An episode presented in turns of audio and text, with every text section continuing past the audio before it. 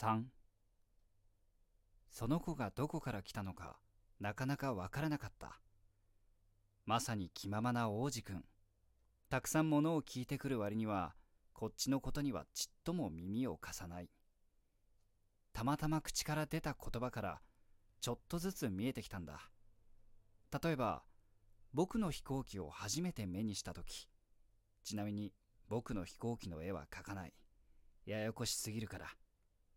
その子はこう聞いてきたこの置物何これは置物じゃない。飛ぶんだ。飛行機だよ。僕の飛行機。僕は飛ぶ。これが言えてかなり得意げだった。するとその子は大きな声で言ったへえ君空から落っこちたんだうん。と僕は罰が悪そうに言った。ぷ変なの？この気ままな王子があまりにカラカラと笑うので僕は本当にムカついた。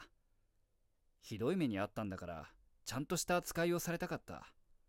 それからその子はこう続けた。なんだ？君も空から来たんだ。どの星にいるの？ふとその子の秘密に触れたような気がして僕はとっさに聞き返した。それって君はどこか別の星から来たってこと？でもその子は答えなかった。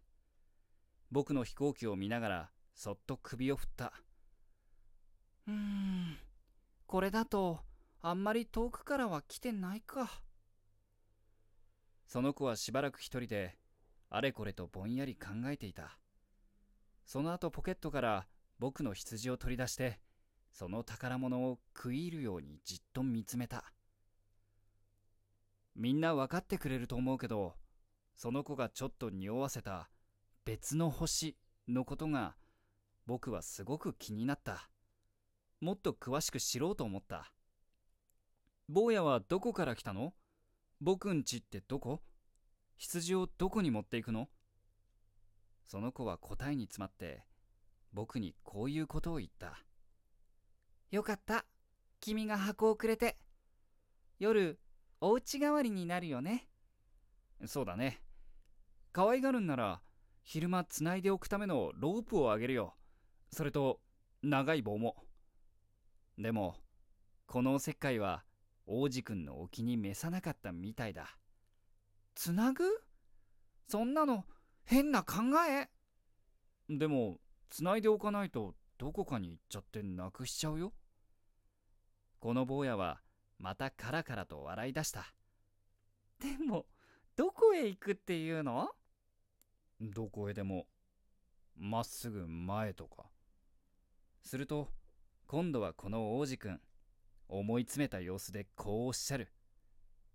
大丈夫ものすごく小さいから。僕んち。それからちょっと寂しそうにこう言い添えた。